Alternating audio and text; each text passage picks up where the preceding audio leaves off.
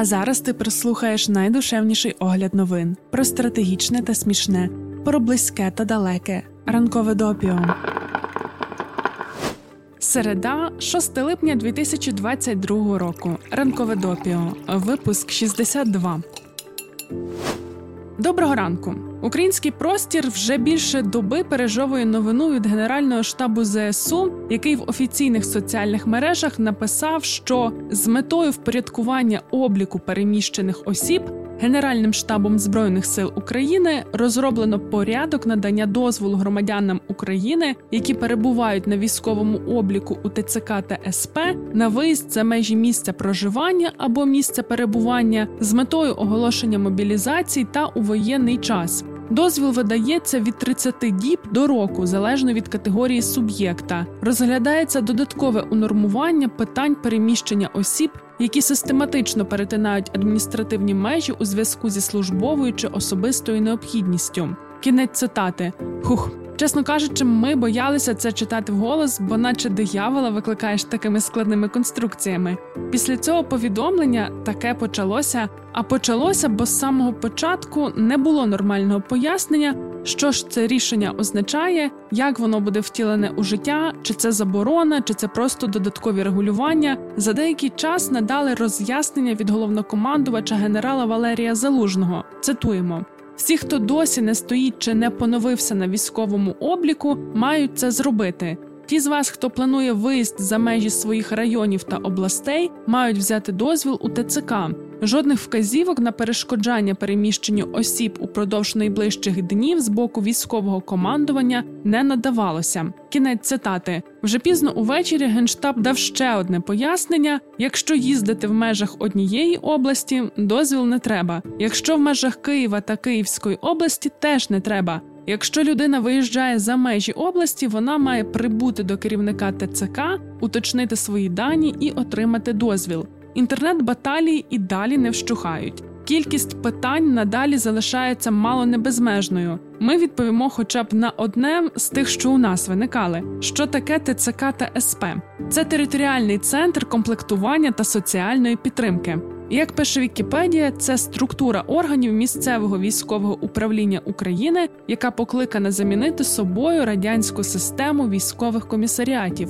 Але це найпростіше з питань, бо зрозуміло, що воєнний стан передбачає обмеження права на пересування для певних категорій населення. Більшість чоловіків не можуть з 24 лютого перетинати кордон України. Ми залишимо цей аспект за дужками, але звернемо увагу, що новий порядок пересування виглядає загрозливим з точки зору того, що зупиниться логістика, економіка ще більше дихатиме на ладан, ТЦК та СП днями й ночами видаватимуть довідки. А де довідки, там є зона розростання корупції. Ну і так, а як бути з волонтерами? Це знову ж таки сповільнення логістики через бюрократію. Питань дуже багато, але наразі є таке враження, що не стільки проблем з рішенням, як з його комунікацією. Це просто якась біда, і це біда не вперше. Це дуже симптоматично для України як для держави. У нас традиційно погано комунікуються рішення органів влади. Почнемо з того, що говорять чи пишуть про це суцільними канцеляризмами. Це часто просто незрозуміло. Ще одна проблема: до рішень суспільство треба готувати, пояснювати, що тепер робити і чому. Ми ні разу не експерти з державних комунікацій, але навіть ми бачимо, що біда. Чекаємо якихось чіткіших роз'яснень, ну і будемо бачити, до чого це все призведе. А тим часом новинна стрічка світових медіа цього тижня має такі ключові теми: кліматична криза, повені, засуха, війна в Україні, продовжується фокусування на зерні, папа римський та його інтерв'ю, акули на пляжах, стрілянини в Копенгагені та передмісті Чикаго, слабкість Макрона. Всього ми не охопимо сьогодні, але про основне розповімо. Папа Римський Франциск дав ексклюзивне інтерв'ю Reuters. Це була 90-хвилинна розмова італійською мовою в суботу в день. Понтифік був сам без помічників. Він повторив своє засудження абортів після рішення Верховного суду США та спростував повідомлення про те, що планує найближчим часом йти у відставку. Натомість цього місяця збирається відвідати Канаду та сподівається, що зможе якомога швидше поїхати до Москви та Києва. З Києвом все зрозуміло. Ми думаємо, що папа римський вже давно мав би приїхати в Україну. Не хоче до Києва, можна як Анджеліна Джолі до Львова. Зважаючи, що домінуюча більшість вірян тут це греко-католики, то було б дуже навіть логічно, але не приїхав і не приїхав. Менше мороки службам безпеки. А от цікаво щодо Москви. Виявляється, жоден папа ніколи не відвідував Москву. Франциск він, начебто, і засуджував вторгнення Росії в Україну, але ти ж пам'ятаєш, що разом з тим були дивні заяви про брязкання НАТО біля дверей Росії. Ну і ще перформанс. Ой, даруй спільна хода українки та росіянки. Ну таке. І ось у травні папа римський Франциск говорив, що просив офіційну Москву про зустріч, щоб отримати можливість служити справі миру.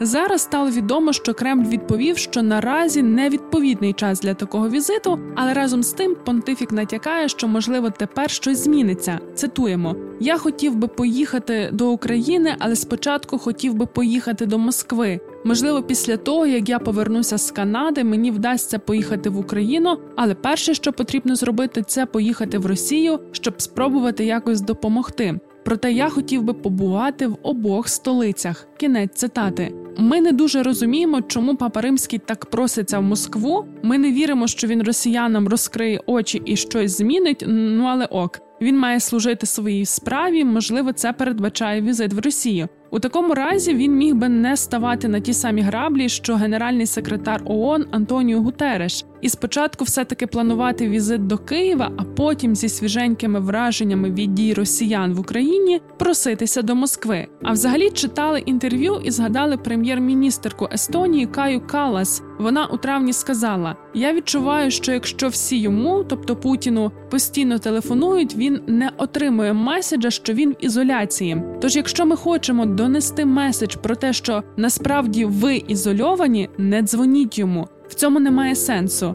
Він відчуває, що знаходиться у центрі уваги, тому що всі хочуть з ним поговорити. Але що ми маємо з цього? Я не бачу жодних результатів, тому що після всіх цих розмов були Буча, Ірпінь. Ми не бачимо жодних ознак деескалації. Кінець цитати.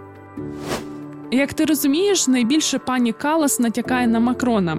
Про нього і продовжимо. У 56-му випуску ми розповідали, що його політичний блок за результатами парламентських виборів втратив абсолютну більшість у національній асамблеї, і внаслідок цього у понеділок французький президент змінив структуру свого кабінету міністрів. Для початку декілька слів про політичну систему Франції. Там є класичний поділ влади на три гілки: законодавчу, виконавчу, судову. Зрештою, цей принцип колись придумав француз Монтескіє. Виконавча влада здійснюється президентом республіки та урядом. Уряд складається з прем'єр-міністра та міністрів. Прем'єр-міністр призначається президентом і несе відповідальність перед парламентом. Це коротка схема, як там все влаштовано між урядом, президентом та парламентом. Що важливо, парламент може скинути уряд через резолюцію осуду. Це на практиці змушує уряд бути тієї ж політичної партії або коаліції, як більшість в асамблеї. Тому втрата абсолютної більшості блоком Макрона є також неприємною і для його кабінету міністрів.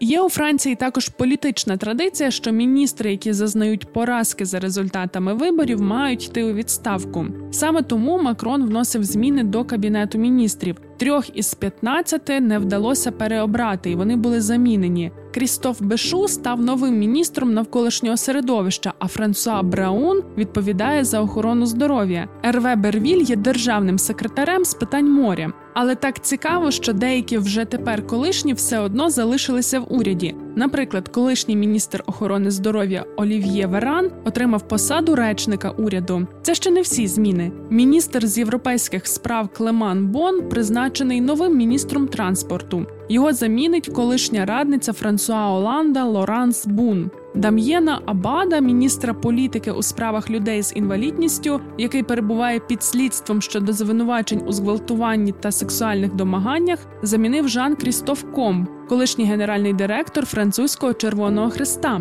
Звинувачення в сексуальних домаганнях проти Абада з'явилися лише через декілька днів після створення нового уряду в квітні. Ці звинувачення були особливо бентежними для прем'єр-міністрки Елізабет Борн та президента Макрона, оскільки вони стверджують, що борються за права жінок і обіцяють нульову толерантність до сексуальних домагань. Дві жінки заявили, що Абат напав на них більше десяти років тому. Він рішуче відкинув звинувачення та сказав, що такі заяви неможливі, враховуючи його власну інвалідність, яка вражає суглоби та м'язи. Склад нового уряду став результатом відмови інших політсил увійти до нього. Еммануель Макрон визнав, що інші політсили не захотіли формувати уряд разом з його блоком. Думаємо, що в майбутньому це буде породжувати багато нестабільностей, адже тепер усі рішення доведеться проводити через перемовини з політичними опонентами. Після кадрових змін Макрон закликав свій новий уряд стояти міцно на тлі війни Росії в Україні та покращити французьку економіку. Одним із найбільш суперечливих планів Макрона є підвищення пенсійного віку. Зараз він 62 роки, а планують підняти до 64 або 65. Уряд стверджує, що це необхідно, щоб уникнути банкрутства держави. Франція, до речі, є країною з однією з найвищих у світі тривалістю життя. Головні політичні конкуренти Макрона виступають проти такого плану, кажуть, що це загроза соціальній моделі Франції. У швейцарському Лугано відбулася дводенна міжнародна конференція з питань відновлення України. Володимир Зеленський відкрив захід своїм онлайн-зверненням, у якому сказав: відбудова України це не локальний проєкт, не проєкт однієї нації, а спільне завдання всього демократичного світу, усіх країн, усіх країн, які можуть сказати, що вони цивілізовані. Відновити Україну це відновити принципи життя, відновити життєвий простір, відновити все те, що робить людей людьми. Україна представила в Лугану свій погляд на відбудову, визначила пріоритети і озвучила орієнтовний кошторис 750 мільярдів доларів.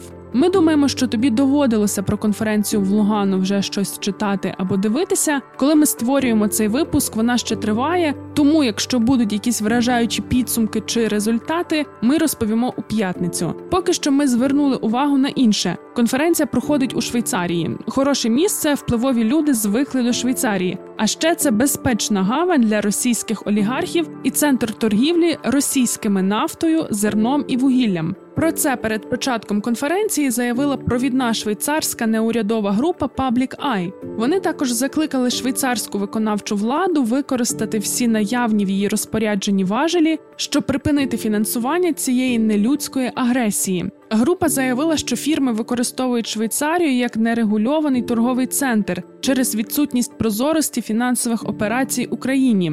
Швейцарія є великим міжнародним фінансовим центром, і її уряд традиційно рекламує швейцарський нейтралітет. Він закріплений у законодавстві, а ще також завжди приділяють увагу ролі Швейцарії як посередника між ворогуючими країнами та як приймаючу сторону багатьох міжнародних установ і установ ООН. Асоціація банкірів Швейцарії підрахувала, що активи російських клієнтів, розміщені в банках Швейцарії, складають 150-200 мільярдів швейцарських франків, тобто близько 155-210 мільярдів доларів. Це робить країну ключовим сховищем російських грошей за кордоном. Отож. Чи така вже нейтральна Швейцарія? Ми якось робили прямий ефір в інстаграмі, говорили про міжнародні організації та статус нейтральності. Дійшли висновку, що сьогодні в умовах війни постправди це радше шкідлива практика. Та й в історії були різні випадки, коли ця нейтральність змушувала до дивних кроків. Сподіваємося, що підтримка Швейцарією України не обмежиться тим, що в Лугану було проведено конференцію. Треба вже також починати викурювати ладаном Росію. А зараз будуть останні декілька коротких новин стійки до ранкової кави про події стисло. У Британії надійшли в продаж таблетки від похмілля. Вони, як стверджується, дають користувачам та користувачкам ясну голову на ранок після нічного відпочинку. Все завдяки швидкому розщепленню алкоголю в організмі. Хокан Магнусон, генеральний директор компанії Міркл, каже, що його продукт є першою таблеткою від похмілля, яка коли-небудь вийшла на ринок. Кінотеатри забороняють підліткам приходити у костюмах міньйонів через тренд Gentle Minions. Це такі вірусні тікток-відео, на яких молоді люди одягаються в такі вбрання для перегляду фільму великими групами та голосно аплодують під час сеансу. Підлітків, які дотримуються цього тренду, звинувачують у шумі та киданні речей під час сеансів. Деякі кінотеатри через це зазнали великих збитків. Ізраїль та Польща домовилися покращити відносини та взаємно повернуть послів. Відносини двох держав погіршилися минулого року через суперечку про реституцію голокосту. Торік у Польщі запровадили закон щодо адміністративних спорів. Він серед іншого передбачає, що зі сплином терміну у 30 років в суді не можна оскаржувати адміністративні рішення. Всесвітня єврейська організація з питань реституції розкритикувала закон як такий, що обмежує можливість євреїв повертати майно часів Другої світової війни, яке було захоплено нацистськими окупантами та збережене післявоєнними комуністичними урядами Польщі. Ізраїль тоді засудив це рішення як антисемітське та аморальне. Незабаром Дісней може втратити ексклюзивні права на Мікі Мауса. Відповідно до законодавства, герой стане суспільним надбанням. Це станеться у 2024 році, майже через 95 років після його створення у жовтні 1928-го.